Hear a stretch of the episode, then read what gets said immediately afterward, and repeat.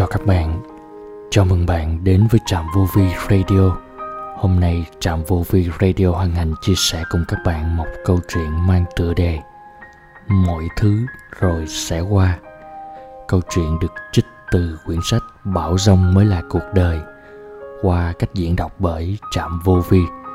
Sau đây, kính mời các bạn lắng nghe câu chuyện Mọi thứ rồi sẽ qua khi bạn có được sự kính trọng vì danh tiếng và sự giàu có thì chẳng có lý do gì để mà kiêu mạn.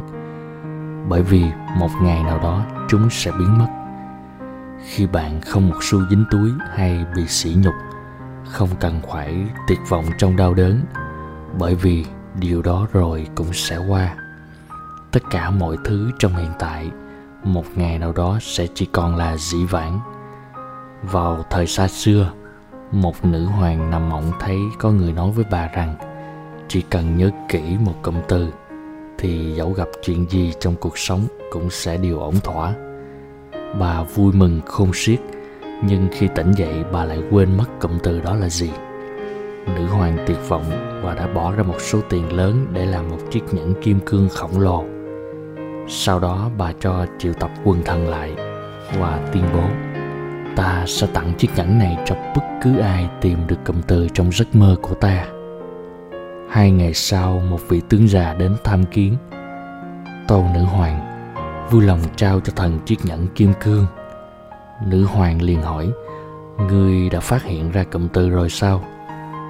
Vị tướng già mang chiếc nhẫn kim cương đi và cho khắc một cụm từ lên đó sau đó ông trao lại chiếc nhẫn kim cương cho nữ hoàng và rời đi mà không quay lại nữa. Nữ hoàng ngắm nhìn chiếc nhẫn và nhận ra câu nói trong giấc mơ của mình. Đó là, mọi thứ rồi cũng sẽ qua. Từ đó trở đi, nữ hoàng kiên quyết mang phương châm này trong tâm. Bất kể chuyện gì xảy ra trong đời, bà không quá lo lắng vì hiểu rằng mọi thứ đến với chúng ta. Vinh quang, ô nhục thất bại giàu có. Danh tiếng hay thành công cuối cùng sẽ lui vào dĩ vãng. Mọi thứ trong cuộc sống không thể lúc nào cũng diễn ra theo cách của chúng ta.